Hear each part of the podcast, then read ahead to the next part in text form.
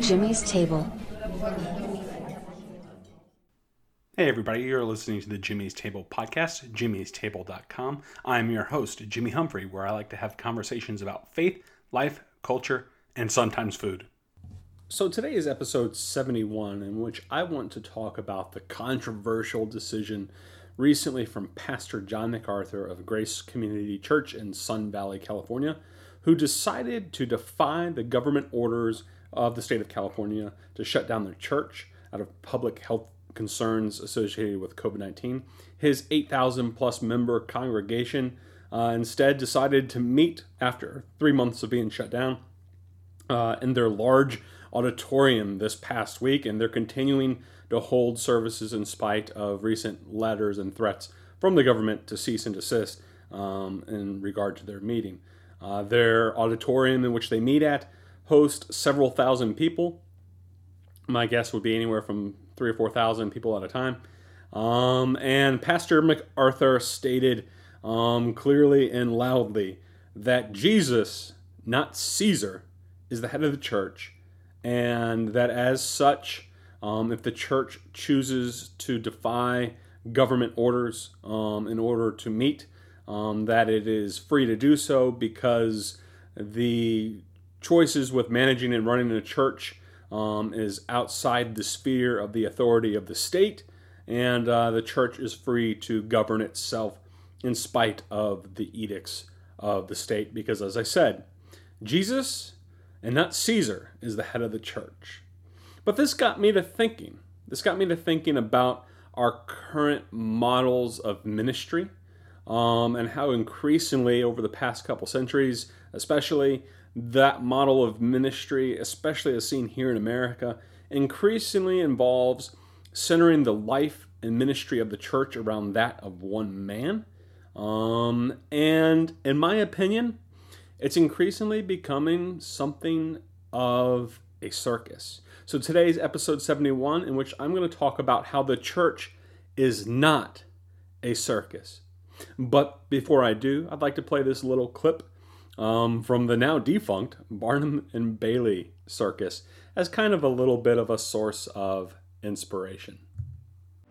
Ladies and gentlemen, children of all ages, the Feld family is proud to present Ringling Brothers and Barnum and Bailey. Welcome to the greatest show on Now, I play that clip kind of tongue in cheek, sort of like, but I think there's kind of a truth to what I've said by playing that clip. And there's very much in which our churches today have kind of become a circus. Um, and the models that we have today, if you were to compare them to the book of Acts, if you compare them to the writings of the Apostle Paul uh, and the other apostles about how the church operated and functioned in its daily life and ministry, you would find that the current models that are very popular amongst many evangelical churches are quite at odds with the biblical record. Um, and I, would like to demonstrate that a little bit today. But before I do some of the biblical explanations of how the church should function and, and what it should look like more today, I want to talk about how we got our current model today.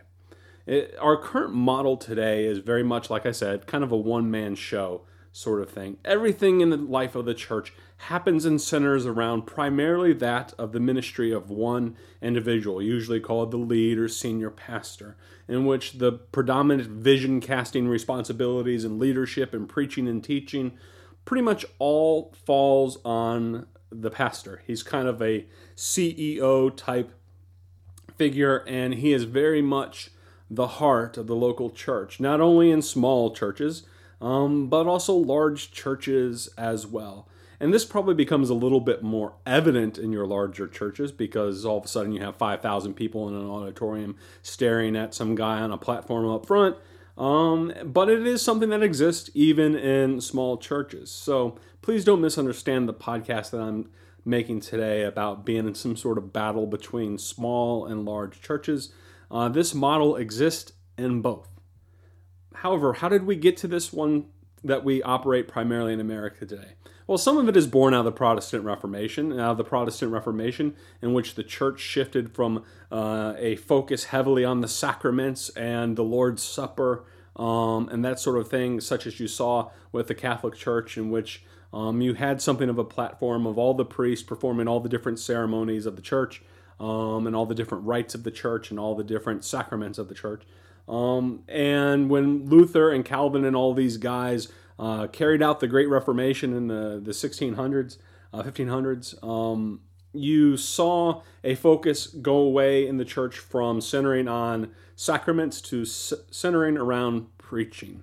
Um, and predominantly, you'll find in most Protestant churches, the place of the pulpit has a prominent spot uh, in the layout of just about every church. If it's not uh, in the center of the platform, it's still at least in an elevated spot, um, and it definitely has attention drawn to it. Well, shift that to the, the American frontier, uh, the founding of the United States back in the 1700s, and you had a little event called the Great Awakening. It happened not only in Great Britain, but it happened especially in America, in which preachers like Jonathan Edwards and John Wesley and George Whitefield and a host of other preachers went around the countryside as kind of itinerant preachers um, speaking at church to church, and often speaking outdoors in open fields. John Wesley, when he was especially, um, and George Whitefield especially, when they would ride around doing their little circuit of preaching, um, they would just show up and start preaching in the streets, start preaching in the middle of fields, and thousands and tens of thousands of people would gather to listen to these men speak in the open air. And they weren't the only ones doing this, of course. There were many others. Um, and it happened during their lives and it continued happening after their lives with all the other ministers that were inspired by the same model of preaching that happened. And as these itinerant sort of preachers would go around from um, hamlet to hamlet, from town to town, city to city, state to state, country to country, uh, often they would gather, you know, a lot of people interested in them saying, okay, we like what these guys have to say. We like their preaching. They've inspired us. Um, but we would like to build something off the groundwork that they laid in their preaching. And uh, so, in the process of having all these meetings and doing that sort of thing, they would start planting churches and or- organizing congregations um, centered around the preaching of that one minister. Um, and over time, as that itinerant minister, often like what you saw with um, the Methodist circuit riders and, and some of those folks, um, but often what you would see is uh, these itinerant preachers, they'd move into one city, start preaching, and eventually they decided, okay, I, I can't keep riding around on a horse uh, for my entire life preaching from town to town. So eventually many of these ministers would settle down um, and permanent congregations would be installed centered around the pastoral care that they would provide their churches.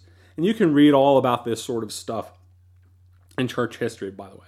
And so that happened in the 17th, 18th centuries, going on to the 19th and 20th. And then when you start seeing uh, a second great awakening and you start seeing uh, a great emphasis on tent revivals um, and tent ministries happening in the United States, um, we went from being a nation that had a bunch of traveling preachers on horseback to a bunch of traveling preachers who carried tents around with them.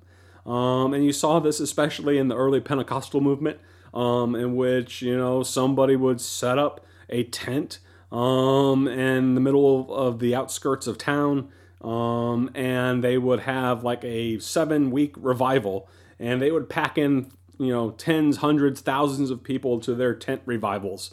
Um, and uh, this is kind of like how Billy Graham got his start, by the way. You'd have these massive tent revivals, and this carried on until the middle 1900s, um, in which, you know, again, you would have the same sort of pattern. You'd have somebody going around um, with tent preachers, um, and eventually they decided they wanted to settle down and not do tent style, crusade style preaching, and many would start churches that way. So, and, and again, when they would do this, the model was they'd move to a town, they'd set up a tent, that a tent would attract enough people, and enough people would like, I like what this guy has to say. I want to show up every Sunday, week after week, to hear him preach. And that's more or less became the model that many uh, ministries built themselves off of. And frankly, that's a, a model of ministry that we haven't really gotten away from today. Much of what you see in evangelical churches today is rooted and built in with its model around um, this kind of itinerant preacher who sets up a church centered around him and his preaching. And that happens whether you're talking about the small country preacher or whether you're talking about a pastor like John MacArthur out on the West Coast, or if I could bring East Coast local stuff to it, uh, Pastor Steven Furtick here at Elevation Church uh, in Charlotte.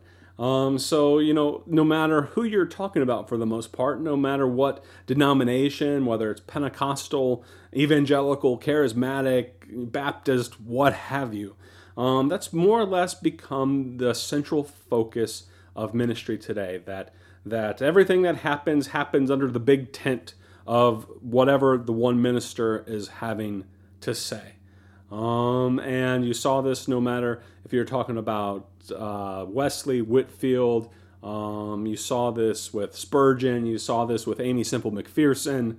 Um, you saw this with uh, Billy Graham. You saw this with all sorts of people who had some sort of variation of this theme and how they operated, and that just be kind of kind kind of etched into the DNA of our you know evangelical Christian experience. Uh, D.L. Moody, for example, when he would do his itinerant uh, open air tent preaching type stuff, when he would do it, he also enlisted uh, some really great singers to really kind of jazz up the show a little bit. And that kind of became a common thing that you'd not only have a preacher or maybe even two preachers, um, and uh, but you'd also have a great choir or a great singer, and you'd have great music, and you'd have this really hyped up, exciting sort of atmosphere. Um, and, you know, again, we keep kind of doing this today where we build the church around a great preacher, a great singer, uh, a great choir, a great band, whatever. Um, it, it, still kind of repeats itself today, and everything that happens in the center and the life of the church has to do with this one man and his uh, crew of people who help put on this great show. Um, and in many ways, I find this indistinguishable um, from the types of things that you see with P.T. Barnum and Barnum and Bailey's Circus, the greatest show on earth. At the end of the day, most of us probably go to churches that more or less have this as their uh, unspoken motto and theme. Some maybe even actually speak it overtly, but they come around saying, We have the greatest show on earth. Come to our church. Uh, I, I, got a really good taste of that when I went to Elevation for a couple years, where you know everything was centered around Pastor Steven and how Pastor Steven was this amazing anointed speaker, um, and he was really talented and had a great vision and leadership and blah blah blah. And oh man, did you hear the Elevation Church uh, worship choir band singing and, and the latest album that they put out. And, and look, you can get that one service piped and streamed all over the world into all the different campuses, that like the, I don't know, 10 or 20 campuses or whatever Elevation has now. You, you have this model, uh, even when it comes to you know multi-site church campuses that even at the end of the day the multi-site church still centers itself around primarily the preaching of the the one individual at them the mother church or the main church um, who you know the, the individuals become something of an evangelical pope type figure who gets to speak the most who leads the most and who you know everything ultimately lives or dies around.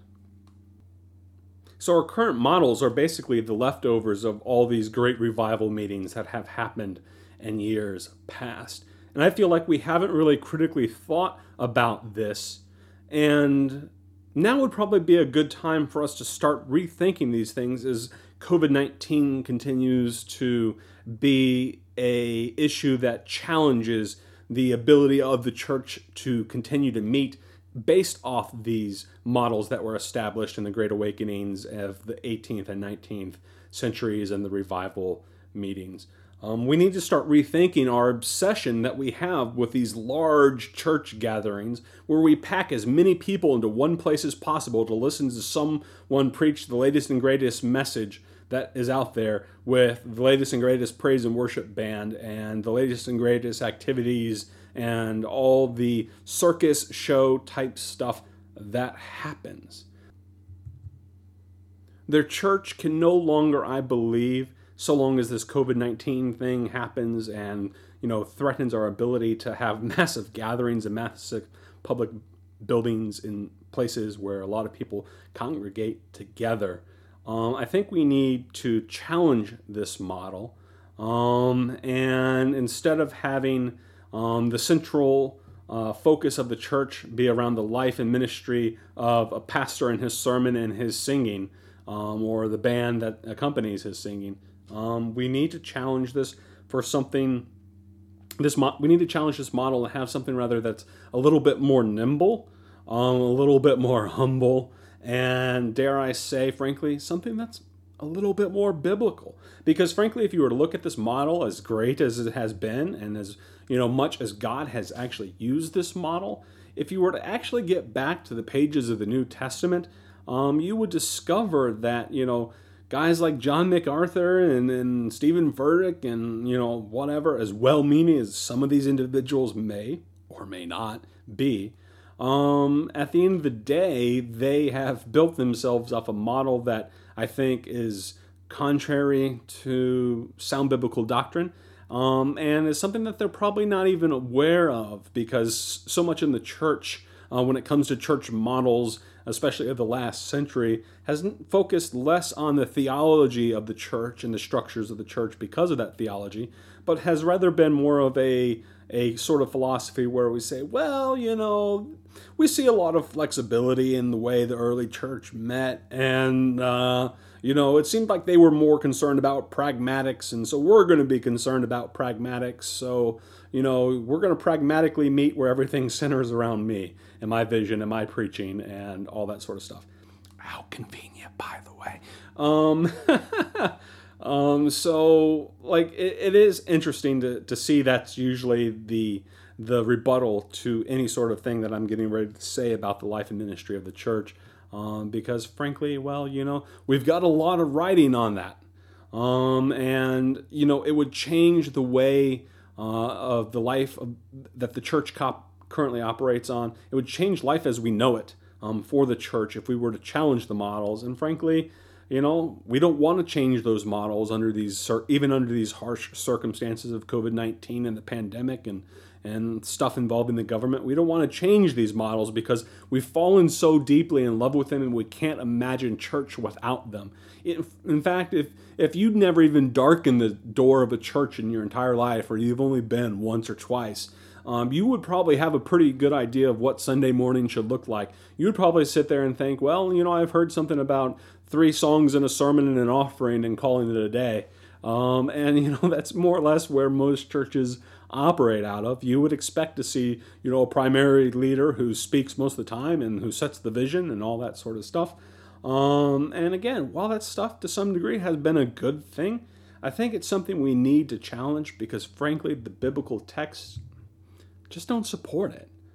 Um, so I want to take a look real quick at some of verses that I would like to use to challenge this idea. I'm not going to attempt to sit here and dissect all the nitty gritty aspects of how a church should be formed or what that should look like on a daily basis.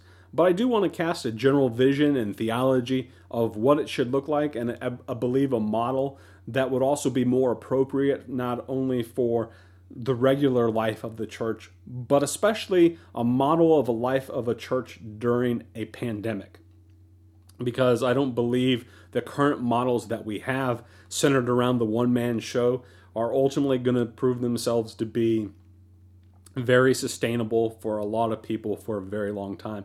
And if this pandemic issue carries on more than a year or two, I'm going to say that uh, simply as a result of churches probably going bankrupt, uh, this model is going to ultimately have to be rethought um, because, you know, people might be giving for a couple months uh, during a pandemic, but when they sit there and think, man, I've not been to church in a really long time, and church in the traditional sense, in a really long time, why am I giving to keep this show propped up anymore when I can just tune in to anybody on the internet and see things? You know, we may see pressures like that if this pandemic should play out for a long period of time. And I would dare say we're probably already seeing uh, hints of that right now. So let me let me look at a couple verses of scripture. First, I want to read from Acts chapter 2, verses 43 through 47. And everyone kept feeling a sense of awe, and many wonders and signs were taking place through the apostles, and all those who had believed were together and had all things in common. And they began selling their property and possessions, were sharing them all as anyone might have need. Day by day, continuing with one mind in the temple, and breaking bread from house to house, they were taking their meals together with gladness and sincerity of heart, praising God and having favor with all people. And the Lord was adding to their number day by day those who were being saved. So this has kind of become a classic text uh, the book of Acts, chapter 2, verse 40 through 40, through 47, after the day had, of Pentecost had fully come. Um, ha, glory, if I can throw some Pentecostal stuff in there. Um, uh, but, you know, this is a classic text. This is a text many people know very, very well. And you see kind of a blended approach to life of the church. Um, not only do you see them having a communal sort of uh, relationship with their material possessions, which you know I think we could do a little bit better on in that regard. Um, but you saw that not only did they do that, uh, but they met day by day with one mind in the temple where they listened to the apostles preach. And then they also broke bread from house to house and taking their meals together with gladness and sincerity of heart. So, if you weren't familiar with uh, the temple, there was a big area where you know the apostles used to like to preach shortly after they saw Jesus. Um, they didn't. Be, they weren't able to continue that long though, because eventually persecution would drive them away from being able to preach day by day, uh, nonstop in the temple like they were on a regular basis. Uh, persecution eventually caused that to cease to exist. Um, but you also see not only did they have this larger gathering, but you also see that they were having something much more intimate as being something that they experienced on a regular basis. They were taking meals together from house to house and breaking bread, the Bible says. And that was their regular church experience. Well, let me ask you this when was the last time you met with other believers on a regular basis as a Christian um, to get together, to break bread from house to house, um, to share some of your possessions together, and to, uh, you know, talk about the teachings of the apostles. I'm guessing that's probably pretty infrequent. Um, and you would probably see that, you know, that kind of is at odds with how we do things today, where we primarily gather together on a Sunday morning to listen to somebody speak, and then we may hit the buffet line after church um, with uh, maybe a couple folks that we go to church, or we may have a, a mid afternoon a mid afternoon meal in a fellowship hall or something of that nature. But for the most part, you know, we keep it all centered around the big show. We keep it all centered around the circus we may occasionally dabble in small groups or community groups, cell groups, or whatever it is you want to call it, um, you know, throughout the week. Um, but for the most part, the idea of frequently meeting together with other Christians to eat dinner together and talk about Jesus is a concept that's frankly very foreign to us. Yet we read in Acts chapter 2 that this was at the heart of the New Testament church life experience with other believers, that they met not only in the temple when they could meet at the temple, but that they continued to meet house to house, breaking bread, talking about the teachings of Jesus and the apostles, uh, praying and preaching, and carrying on together in fellowship. And there's a reason for this. There's a reason for this. They didn't just do this because it was just convenient or it was just the overflow of ministry and, you know, that was just something you know, maybe even unique or circumstantial that they were doing and experiencing together.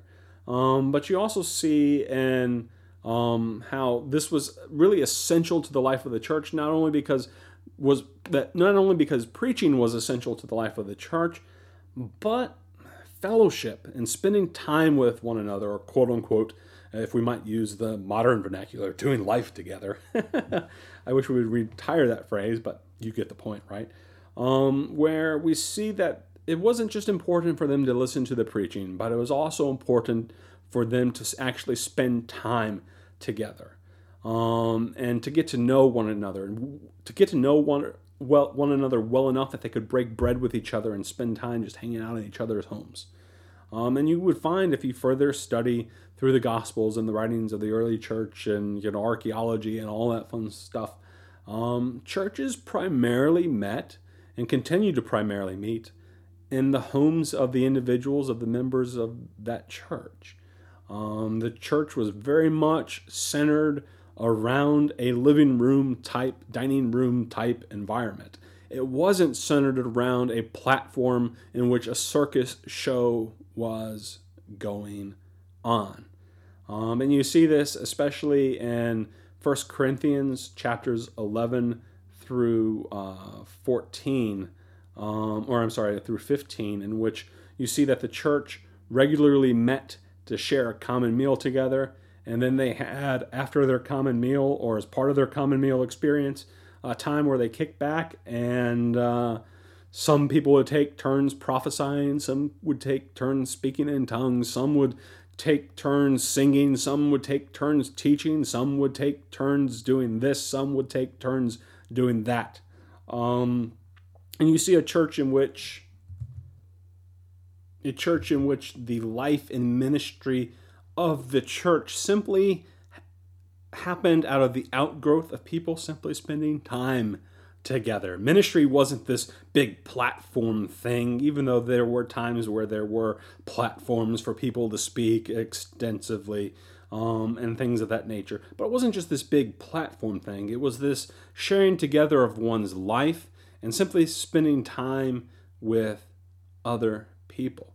And in fact, we saw the Apostle Paul talked actually a lot about this. If you were to study the writings of the Apostle Paul um, in uh, his 12 epistles, or 13 if you want to, you know, get uh, controversial, um, but uh, his 12 undisputed epistles, so to say, uh, that bear his name, um, you know, you would see that the Apostle Paul talked regularly, at least about a dozen times or so, in which he talks about modeling his life as an example for other believers as being essential to his ministry. He talked about it in uh, with the Corinthians, where he talked about being a father to them. Um, and in First Thessalonians chapter one verses five through seven, in which he talked a little bit more about this, he talks about his ministry and the gospel that he preached. And he says, Our gospel did not come to you in word only, but also in power in the Holy Spirit and with full conviction. Just as you know what kind of men we proved to be among you for your sake, you also become imitators of us, of the Lord, having received the word in much tribulation with the joy of the Holy Spirit, so that you could become an example to all the believers of Macedonia and Achaia. So, you know, you, you, see them not only having the big show with preaching in the temple and then meeting day to day, but you saw where the Apostle Paul talks about how his ministry was not to the church only in word only, not just simply in preaching, but he said also in the power of the Holy Spirit with full conviction, and you know what kind of men we prove to be among you for your sake. And I would ask this question How many of you know your pastor? How many of you are known by your pastor? you know, do you have a just casual relationship to your pastor? Is he just a guy who gets on a platform or that you see on a jumbo screen monitor or is somebody that is piped in on the internet and that's pretty much your only involvement with your pastor and your pastor with you? Is that you're a bunch of people sitting in pews or you're a bunch of people watching streaming online and you see him speak week after week and you have no knowledge of each other outside of we have this sort of formal informal relationship thing going on um, in which he's on the pulpit and i'm in the pews and that's pretty much our level of interaction with one another. Apart from that i don't really know what the man is like and the man does not know what i am like.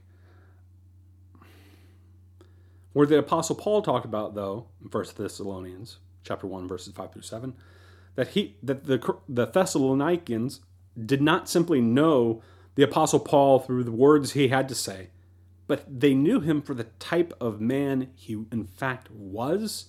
And it says right here that they became imitators of him and the Lord. And that's a, that's an encouragement you see regularly from the Apostle Paul, an exhortation you see regularly in his writings where he talks about being imitators of him his congregations and the churches that he planted, They knew him not simply because he was this powerful preacher who wheeled, you know, who drove through town, popped up a tent, and then moved on to the next, but they actually got a chance to know the guy, to spend time with him. They spent enough time with him to become an imitator of him. That means they had to know the type of life he was living and the type of life he was living very well. Because it's kind of hard to become an imitator of something without having spent a lot of time uh, studying and hanging out and being with that person or that thing that you're trying to imitate. For example, if I'm wanting to imitate, let's say I were a comedian trying to do impersonations of famous people, I would sit there spending a lot of time studying the mannerisms of that person and trying to talk like them and trying to move like them, trying to blink like them, to try to make my general gestures and and bodily motions like them, to sound like them with the inflection of my voice. Um, that takes a lot of time for a comedian, uh, an impersonator to pull off. Somebody who's trying to imitate the mannerisms of somebody else. That requires a lot of study. And I would dare say that we as a church don't have that opportunity to study most of our ministers, to even get to, we barely even know their names, to let alone what their lives are actually like. And the reason that we don't is because they forever remain on a pulpit, uh, on a pulpit, in a platform, on the screen. Um, and we don't actually get a chance to shake their hand, to dine with them, to spend time with them. And not only do we not get a chance to do that, but frankly, there doesn't seem to be any interest in many uh, to be that kind of person, to be the type of person that we could imitate. I remember when I was in Bible college and seminary, I remember one of my professors distinctly talking about how he was proud that in the 20 plus years he had been a pastor, that not one of his parishioners had ever darkened the doorstep of his house. He never had one of his members over for dinner.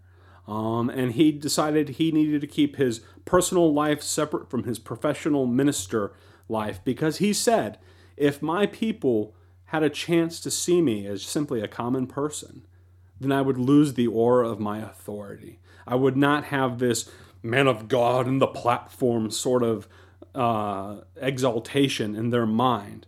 Um, and as a result, I could not effectively manage the church as a result of them knowing what I'm really like. They would see me for all my flaws and they would see me for all my humanity. Uh, and they would say there's a discrepancy between this man and his message. Um, and, uh, you know, maybe we should find another pastor. or maybe we should find another church. Uh, maybe we need to hire somebody else. And so, in order to maintain his platform and his prestige amongst his parishioners uh, in the pulpit and in the pew, he created a distance between himself and his congregation. And frankly, that is something that almost goes without saying these days. And I will say, when I was in Bible college and seminary, most of the ministry that I focused and learned to do was not how to be a minister in the day to day grind of everyday life, but I learned how to be the trained circus monkey I learned to be the guy banging on the pulpit. I learned to be the guy that organized and headed the committees. I learned to be the guy who ran the one man show. So it's no wonder that many pastors and preachers today model themselves after this because that's what we're learning in Bible college and seminary. you know, so I don't fault these guys to some extent for following this busted model that we have from the leftovers of the Great Awakenings and the revival meetings and the tent meetings and, and all that sort of stuff that uh, you know happened in America and Great Britain and elsewhere in the world. Um, and the outgrowth of, of all that. I, I, get it. I understand it. I was I, I, I myself used to think it was a great thing. Um, and I'm not still saying that it can't be a useful way of doing ministry from time to time, I think there is a place for a platform and preaching uh, and large shows when it comes to the church. However, that should not be the life and heart of the church and the ministry and the way that we do things as a church. Because if it is, then when we have things like pandemics or when we have things like persecution, it's really hard for a church to to not only survive but thrive during such times. Yet we read in the book of Acts that day to day they met with one another, breaking bread from house to house, having their meals with gladness and sincerity of heart, praising God and having favor with all people. And the Lord was adding to their number day by day those who were being saved. But we'd prefer just to have you know, people getting saved every Sunday after they listen to the man of God preach and pound on the platform in the pulpit on his podium. I'm deliberately trying to use all the P's, by the way. that's how you know it's anointed is when there's alliteration, right? Um, so uh, you know, so that's very much at odds um, with what we the model we currently operate is very much at odds with what we see in the biblical model. Um, and you know, it was amazing to me, and it always stuck out to me, and it was pointed out to me uh, by uh, uh, Watchman Nee, I believe it is, who was a great church planner in China who had to plant churches and houses because the government was cracking down uh, and officially persecuting Christians in the mid 1900s um, and making it impossible for them to have large outdoor gatherings in public buildings and things of that night. Uh, but uh, you know, we read about in Acts chapter 20 to kind of piggyback off what we read in First Thessalonians, where the Apostle Paul he meets with the church at Ephesus and he shows up and he makes this this passionate appeal to him, them because he's on his way um, to Jerusalem to be tried, um, and he's on his way to you know stand witness um, as a prisoner before Caesar one day, and eventually even die as a result of being imprisoned. Um, but on his last visit to the church of Ephesus, in which he passed through on his way uh, to his final works, he gave a, a long speech uh, to that church uh, to the leadership of that church, and he said, Therefore, be on alert, remembering that night and day for a period of three years I did not cease to admonish each one with tears. And now I commend you to God and the word of his grace, which is able to build you up and to give you the inheritance among all who are sanctified. I have coveted no one's silver or gold or clothes. You yourselves know that these hands ministered to my own needs and the men who were with me. In everything I showed you that by working hard in this manner you must help the weak and to remember the words of the Lord Jesus Christ that he himself said it was more blessed to give than to receive. So, you know, I've always found this statement of Paul in Acts chapter 20, verses 31 through 35, very powerful because he was able to sit there and appeal to these fellow ministers of his at the church in Ephesus to say, Remember the three years that I ministered in your midst. Remember the three years that I did not cease to admonish all of you with tears in my eyes about following the Lord. Sit there and remember for those three years how that even though I did this, I continued to work bivocationally. I was ministering in the church, but then I was also holding a job on the side and ministering to my own needs and the men of those who were with me in his ministry. He says, And everything I showed you that by working hard in this manner, you must help the weak and remember the words of the Lord Jesus. You know, I find that amazing. He, I, and it was pointed out that the Apostle Paul, he was a, a, a tanner. Uh, he was he was involved in leather, and he would have had to work with dyes and things of that nature um, in his tent making ministry, so to say. And they said his hands would have likely been dyed uh, maybe a purple or bluish sort of color from the interactions with the, uh, the chemicals that he worked with. So imagine him standing up in front of this church and saying, Remember that with these hands, these hands, these stained, dyed, purple, blue, whatever color they were, hands, I ministered to my own needs uh, for three years, and you guys saw that. Imagine living so close to a minister and trying to imitate him and follow him that you're able to notice his work ethic and his job outside of the church. Can you imagine that? Can you imagine that? And him being able to hold up his hands before your eyes and saying, These hands ministered to my own needs. I wasn't a burden to anybody here. I, I, I took care of myself. I didn't cover your, your gold. I didn't cover your silver. You know, I kind of made my own way and, and did what was necessary so I wasn't a burden to the rest of you. And you guys got to see that. It's a bit different than the way we do things today, isn't it? We're the one man show. Don't get me wrong, I'm not saying all preachers are, are, are wealthy. I know plenty of preachers that are poor. Um, but, you know, there's very much this sense, and whether the pre- preacher is rich or poor, that, um, you know, this one man show becomes the basis of his financial security. So it's kind of no wonder that maybe, perhaps, this one man show has kind of become hard to give up. Because our financial security as ministers is at stake. It's at stake if we walk away from the circus in which we're not in charge of everything that is going on. If we're not at the forefront, if we're not elevated on a platform in front of all the people in pews. So, no wonder we have this obsession with this large church gathering in which we pack as many people into one place as possible to listen to someone preach. It's no wonder that has kind of become the model. And I get it, you know, preachers have a right to get paid. They do. they have a right to expect the support of the congregations that they minister to.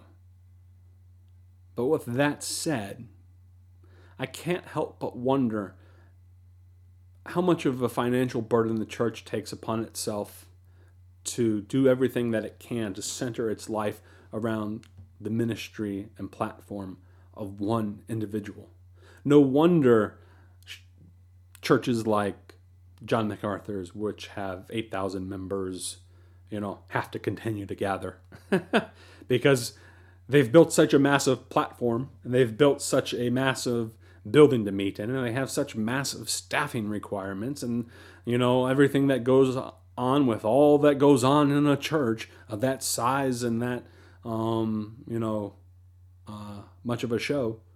You know they kind of need to regularly meet and continue to meet as such because if you know like i said if people were like hey it's been a year or two since i've actually been to the massive building to hear the man preach in the pulpit while he uh, bangs on his uh, podium you know, if it's been a while, I might re- think about using my money in other ways.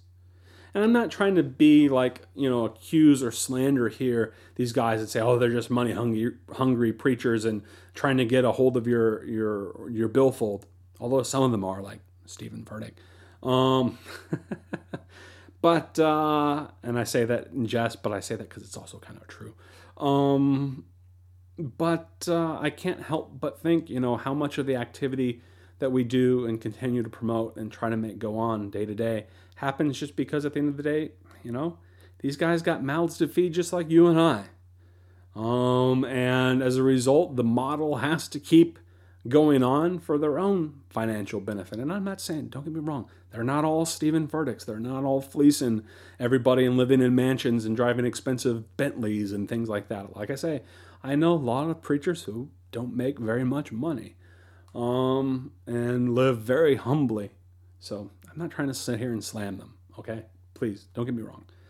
Um, but I can't help but think, you know, at the end of the day, how much of that still causes us to try to operate the models that we do. Instead of looking for a more biblical model, instead of looking for a model that's more nimble and a model that can adapt to the times in which we are living in and the times of a pandemic and the times in which the government has said, hey, you're not supposed to meet out of public health concerns.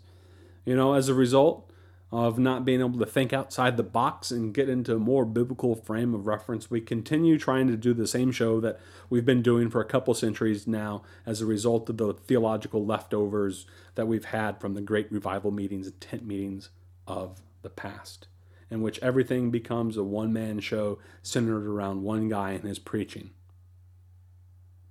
What happens if we moved into a model that was less so? What happens if we moved into a model that said, hey, our church is going to be the church that meets in our backyard? Or, hey, it's kind of like when I uh, used to have a, a, the Taco Bell Church of God, in which I met with uh, several high school students every week for a couple of years, um, in which we met together at Taco Bell to talk about Jesus in the Bible and to guess what? Eat tacos. um, as we shared our lives together uh, the best that we knew how.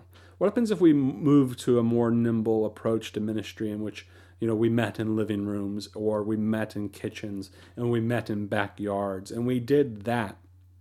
And if we actually had an opportunity to meet our pastor from time to time, what happens if our pastor just popped around from house church to house church to house church to house church? So he could be the type of individual that only not only ministers in word and through his preaching, but as somebody who is also able to demonstrate and share something of his life with others so that others can learn that life so well that they can imitate it and say, hey, this is being done in imitation of my pastor who's also eh, doing a life in imitation of Jesus. Because that's what it's really all about at the end of the day, isn't it? Isn't it about learning to be more and more like Jesus?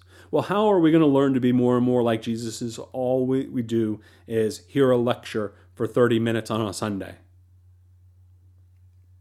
There's a way of Christian life that we're supposed to live. And I think many of the problems that we have as the church, whether we're talking about racism or how we use social media or a host of other problems that we have in the church today, whatever they might be, how much more might the gospel penetrate our lives if we also had men that could penetrate our lives with the examples that they demonstrate as living epistles, as living sermons, as a living gospel message that puts flesh and blood on what is being preached on every Sunday morning so that they can show incarnationally what it is to be like Jesus, just even as Jesus was incarnational in our midst as God made flesh. Why can't we be more like that? Because I think if the, the more we become a just a circus show model, the more we're going to see the church kind of devolve into kind of the mess of stuff that we see happening in this country today. You know, I can't learn patience by hearing somebody preach about it.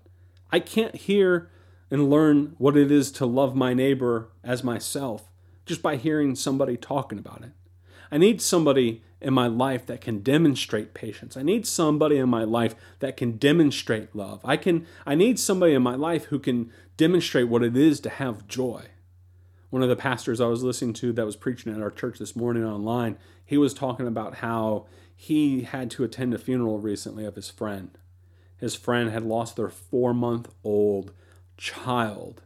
Um, the child was born with a serious birth defect. They never thought the child would live to be born to begin with. And if it did, by some chance, live through birth, that it would die within a couple days of being born. The child lived to be four months old. And this one pastor at my church, he was talking about how he got to go see um, this friend, even in the midst of pandemic. He went, he went to the funeral in Texas to be with his friend. And he said his friend gave a speech, and his friend did it with great joy at the the the funeral of his four month old son. And he didn't know that a person could have such joy in the midst of such tragedy, except for that his friend demonstrated what that joy was and what joy in Jesus was like. That there was a joy that exists beyond circumstance, and the pleasantries of life, but that there is a deep joy, an abiding joy, and an abiding peace of God that exists even in the midst of turmoil and the death of a child. He's like, that's how he knew the joy of Jesus is real. Because he could look at his friend in his suffering of the death of his four month old son and he could see joy. You're not going to be able to see that, folks. You're not going to be able to see that just by listening to somebody beat on a pulpit.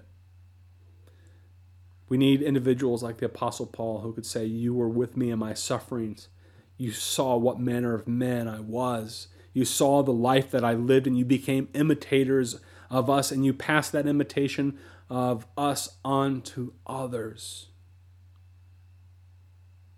That's the model we need as the church, folks a model that needs to exist not only in the good times of history in which there are no pandemics crippling America or other countries and parts of the world, but it's the model that we need for the bad times as well. The church is not a circus, folks, and we need to stop treating it as such.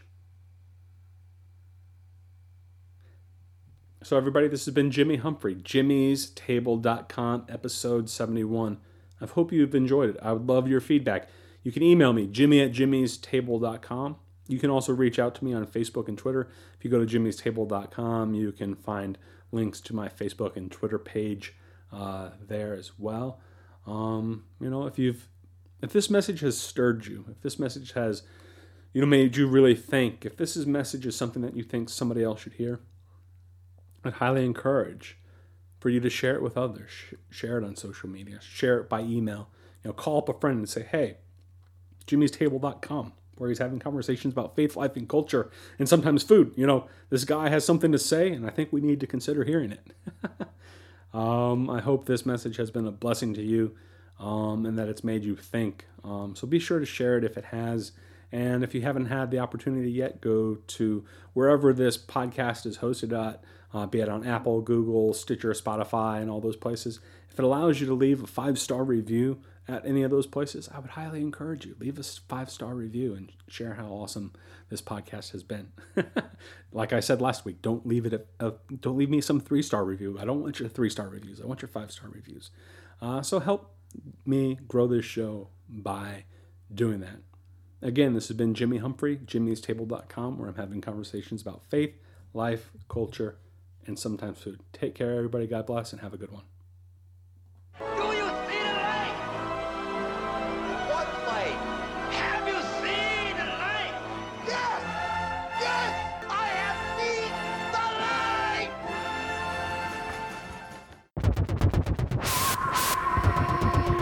air smudge.